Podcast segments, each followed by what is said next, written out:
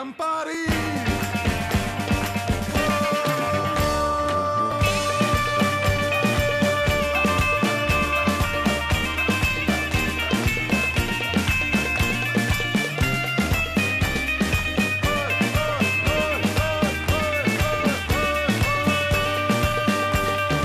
That is Benny Bashan's Akhla Hamuda, and welcome back to a new season of Jew Know.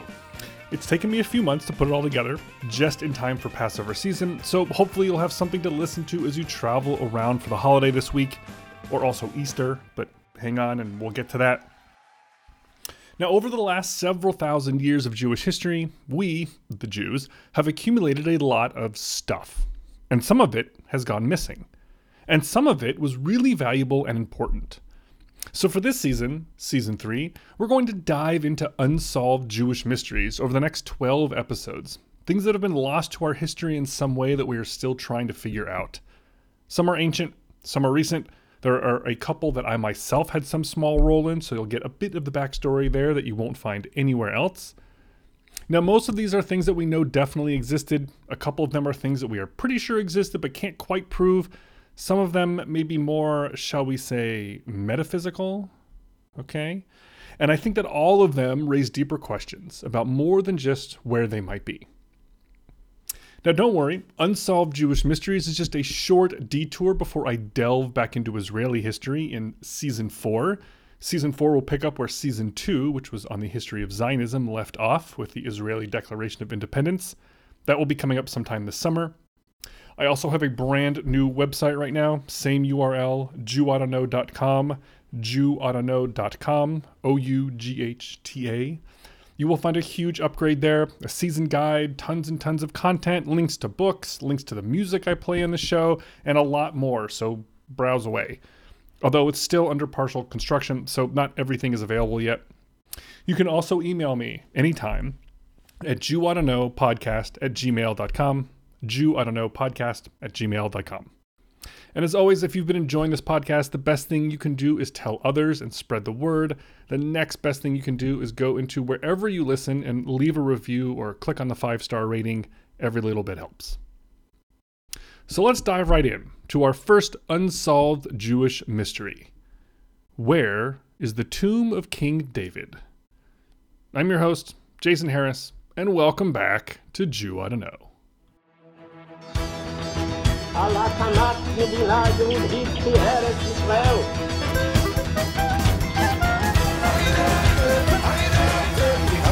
I would say to young people that we can do everyone our share to redeem the world. שמעון פרס. All right, so as my family and friends will tell you, I love visiting the graves of historical figures. From George Washington to Napoleon to Beethoven. If they were historical and now they're dead, I'm into it. So you can imagine my super duper double attraction to visiting the tomb of King David just outside the old city of Jerusalem.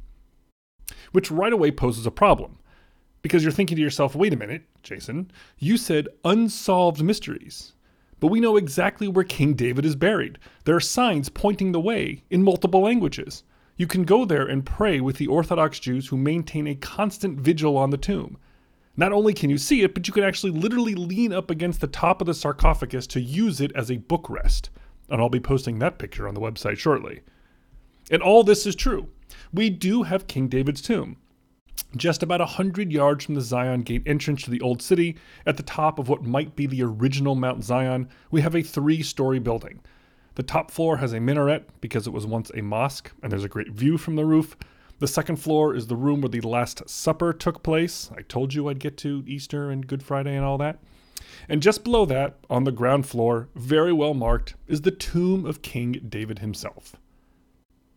So, why is this our unsolved mystery? Because I'm sorry to tell you this, but the tomb of King David is not actually the tomb of King David. He's not there. Which begs the obvious question so then where is he?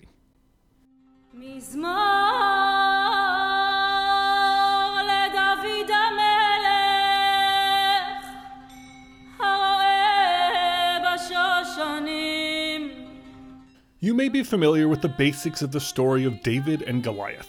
The young Israelite boy David slays the giant Philistine warrior Goliath with his slingshot, winning the battle for the underdog Israelites. The story was written down in the first book of Samuel in the Hebrew Bible sometime around the 600s BCE. Now, David's great victory over Goliath earned him the attention of King Saul, who was the first king of what is called the United Monarchy. And this took place around the year 1000 BCE, when the various Israelite tribes united together under a single monarch, consolidating their territory into one large chunk. The territory was most of today's Israel, a huge piece of Jordan, parts of Lebanon, a little bit of Egypt. Long story short, King Saul took David under his wing for a while, but then turned on him. David escaped, King Saul was killed in battle against the Philistines. Then his son and heir gets assassinated. And what a coincidence! How convenient. Gee, I wonder who killed him. David is waiting in the wings to take over the crown. He got started in politics as the king of just one of the kingdoms, Judah, but now finds himself ruling over the entire United Kingdom. He sets up a new capital city in a town called Jerusalem and builds himself a palace. We found it all. It's called the City of David and is located just outside the walls of the Old City, near the Western Wall, on the southern slope of Jerusalem. You can take tours there and everything. The Bible goes on to recount his conquests of both the military and dating kind. He spies Bathsheba from the roof of his palace, decides he wants her for himself, and sends her husband off to certain death in battle. But because he was an asshole about it, God won't let him have the honor of building the Holy Temple in Jerusalem. But nevertheless, David goes on to rule over a golden age of history, with a huge and influential kingdom, victories over the Philistines, lots of wine and women, and singing, a lot of singing. David is credited as the lyricist for most of the Psalms. So, all in all, a major figure of Jewish history, the greatest king we've ever had, the guy who built Jerusalem and who everyone afterwards gets compared to.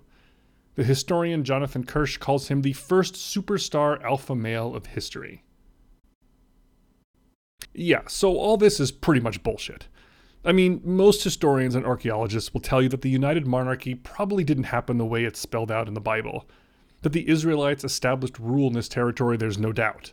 But most historians will tell you that David ruled over a smaller kingdom than the one I described, probably didn't really defeat the Philistines, and was so tone deaf there's no way he could have sung all those psalms.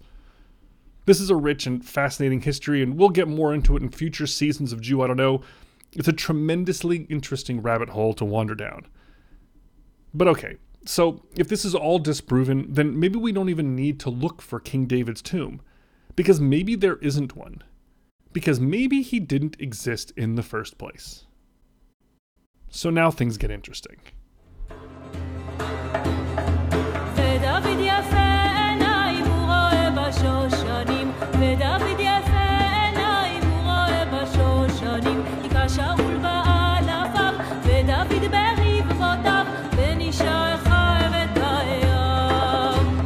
For nearly all of Jewish history, for the 3,000 years since King David lived, we only knew about him from the stories in the Bible. That was our only source. Not a single other of the kingdoms and empires that neighbored Israel mentioned his existence. Not a shred of evidence outside the Bible was ever found to prove that he really existed. Until that is, 1993, when archaeologists found one of the coolest rocks that I have ever seen. At a place called Tel Dan in northern Israel, which was a small city mentioned in the Bible, archaeologists pulled from the ruins a broken stele. A stele is a stone marker or monument from ancient times. This particular one dated to the 9th century and recorded the conquest of the local Syrian king over his rivals in Israel. And one of those defeated Israelite kings, says the text, belongs to the House of David. Now, this was written at least 150 years or so after King David, so it's not referring to him specifically, but rather the dynasty that he founded. But it does demonstrate that he existed because clearly the kings that came after him were tagged with his name. He established the line.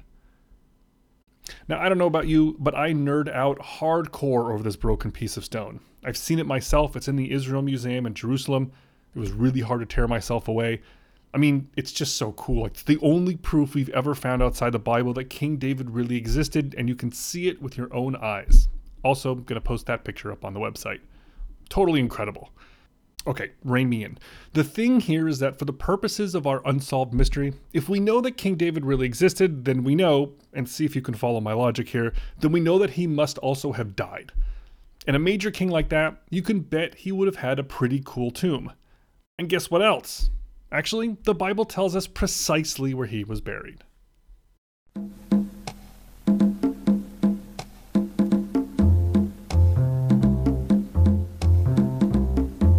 In the book of Kings, David is recorded as having died of natural causes at the age of 70 and buried with his fathers in the city of David. So you might expect then that somewhere in the city would be a vault containing multiple fancy tombs suggesting notable people are buried there. And lo and behold, we've got such a find exactly. In fact, right where one would expect it to be found. But since nothing is labeled, here lies King David, as far as archaeologists are concerned, they dispute exactly what it all means. There is a mention of this site as far back as the Roman era, when the famous Jewish chronicler Josephus reported that King Herod went to go loot David's tomb, but it was empty, having already been robbed at some other point in history. So there are really good reasons to think that David was buried in one of those tombs, today all empty, in the city of David. So, how then did he end up about a half mile away on the top of Mount Zion? And how do we know that that isn't the place? The answer is number one, geographic confusion, and number two, that the place has changed hands so many times it's hard to peel back exactly what happened and when. Now, without a map, I don't want to get too bogged down into the weeds of Jerusalem geography, and this is going to be a little bit hard to follow, but let's just say that three hills in and around the Old City have at various points in history been identified as the Mount Zion. And why that's important is because the Bible describes David building his palace and his city on the slopes of Mount Zion, which would also mean that that's where he was buried. Okay, and today we have the city of David and the palace. So what's the problem? Well, the problem is that back when they built the current tomb of King David, they didn't have it. The city of David is a fairly recent archaeological find over the last 150 years or so. So, what we today call Mount Zion is probably not the original Mount Zion. And as a reminder for those of you who've been to Jerusalem, I'm talking about the top of the hill where the Zion Gate is. You know, that huge parking lot. For a sacred mountaintop so close to God, at least it's not a mall. So, geographic confusion is one problem. And the other is that a ton of stuff has been built up there over the last couple thousand years. Now, back when the Muslims conquered the Holy Land, they associated a place in Bethlehem as King David's tomb. But then in the 10th century, for reasons that we don't quite know why, references began popping up putting David's tomb in the spot it's in now. Honestly, and I'm only half joking here, it was probably the local Christian tourist board that wanted to bring pilgrims in closer to Jerusalem. Basically, they wanted to bring everything biblically associated in really close, so you could get the full package by visiting the city. So you can't blame the Israelis for paving over paradise. It's probably just right on top of where people tied up their horses back then. Now, a couple hundred years later, the Crusaders sacked Jerusalem, and they fully bought into the idea of this spot, the current spot, being David's tomb. So they built the current structure that you visit today, probably about 800 years ago, which, by the way, makes it doubly hard to believe that the site is truly authentic.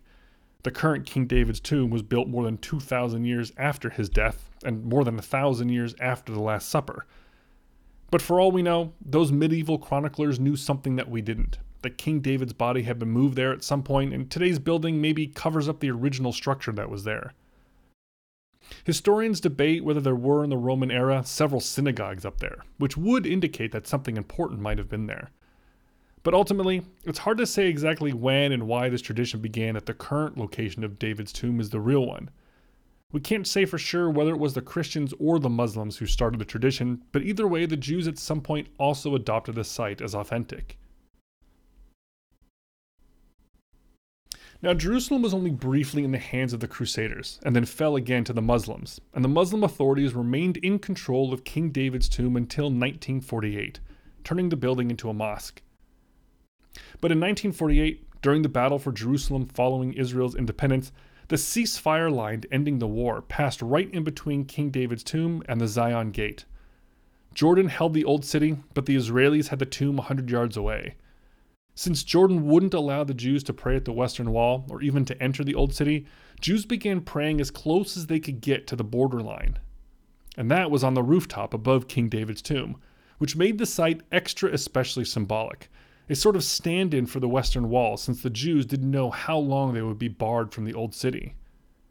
And even when Israel captured the Old City and the Western Wall in 1967, King David's tomb remained a holy site.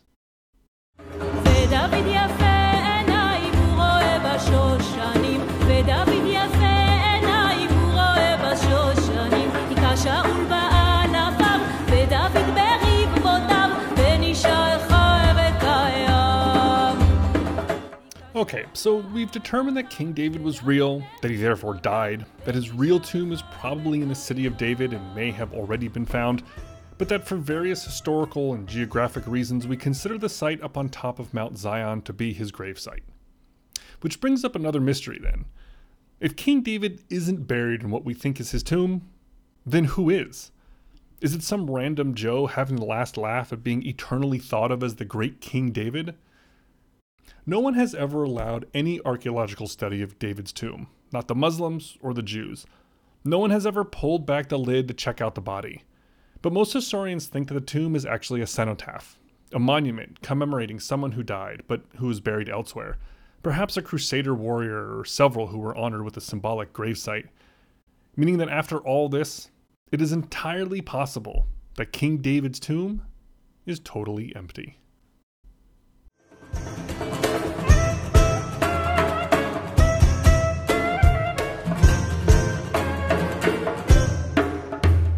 Okay, so this is all very interesting, or maybe not. Maybe you are totally not a Jewish history nerd and don't understand why this is all worth talking about. So here's my big picture. There's always a tension when we're talking about history, especially when it goes so far back that it becomes murky. There's always that tension between authenticity and relevance. Authenticity, meaning whether something is true, whether it really happened, whether that person really existed, and relevance, regardless of authenticity, is it important why? What does it say about us today that we care about these stories? I think it's safe to say that King David's tomb today is not authentic. Although we're pretty sure he really existed, he probably wasn't the major king that the Bible makes him out to be, and he isn't really buried in the place that we associate with him. But doesn't matter. Judaism is a religion and a culture that places great importance on earthly matters history, geography, human life. King David, the greatest king in Jewish history, enables the Jews to claim their heritage in the part of the world where he ruled, which is to say, Jerusalem, number one, and everywhere else associated with the biblical United Kingdom. And so every physical manifestation bolsters that connection. We know he existed, we found the city he built and the palace where he lived, so it makes sense that we would designate a tomb site to complete the circle. It isn't just a matter of archaeological reckoning, but also of modern politics and conflict between Arabs and Jews. Who gets to claim David as their heritage, and therefore who gets to claim ownership of the land where he lived and died? Today and back through the ages, some of the most sacred ground known to Christians, Muslims, and Jews. Does having his physical tomb mean that Jews get to own that land exclusively? Or if he's not really there, does that mean that they don't? I always ask my tour guides on Israel trips whether they plan on taking our group to King David's tomb, because the answer is always revealing. Some guides say no. It's not really his tomb, they say. The Last Supper didn't really happen there, so why should I waste time taking people to see something that isn't authentic? But others say, of course we're going. It presents a really interesting way to understand contemporary Jerusalem. And I'm with them, even though I totally get why other guides prefer to spend our limited time in the many, many other places in Jerusalem that we know are authentic. Because here's the thing people look at the Israeli Palestinian conflict, especially when it comes to Jerusalem, and they say, I don't understand why this is so hard. These people can't live together. They should just separate. Jews over here, Arabs over here, put a border in between, and everyone stays on their own side of the city. How can this be so tough? But here on Mount Zion, You've got the Jewish King David's tomb on the ground floor, the Christian Last Supper room on the second floor, and a Muslim mosque on the third. How are you going to split up a vertical structure like that? How would you say that only people of one religion can visit? What is an equitable way to divide up a shared holy site? I think that King David's tomb, a thousand years old for a king who died 3,000 years ago, I think it's important because it shows that Christians, Jews, and Muslims have no choice but to find a way to live with each other. If we can all visit our own monuments in the same building and then visit each other's while we're there, then King David's tomb provides a model for coexistence that ought to infuse the long view of this conflict with a dose of optimism. Maybe he never really ruled over a united monarchy in ancient times, but maybe, just maybe, maybe his tomb today can unite people who share in his legacy. And what could be more relevant than that? את אחלה חמודה כפיים שיגעון קמפרי All right, well, it's entirely possible that in between my recording of this podcast and you hearing it, that the archaeologists somewhere in Jerusalem will overturn a chunk of dirt and find a slab of stone saying, Here lies King David. Archaeology continues in the city of David today, and people still find small things all over Israel from the era in which David lived. So who knows? Maybe the mystery will someday soon be solved. As for next time, We'll be looking at another unsolved Jewish mystery. This one is a little more modern, and it's not quite unsolved in the sense that we know exactly where this thing is and who has it. The problem is that they aren't giving it back. It's in Russia. That's next time. Welcome back to Jew Oughta Know. Lahith wrote. See you later.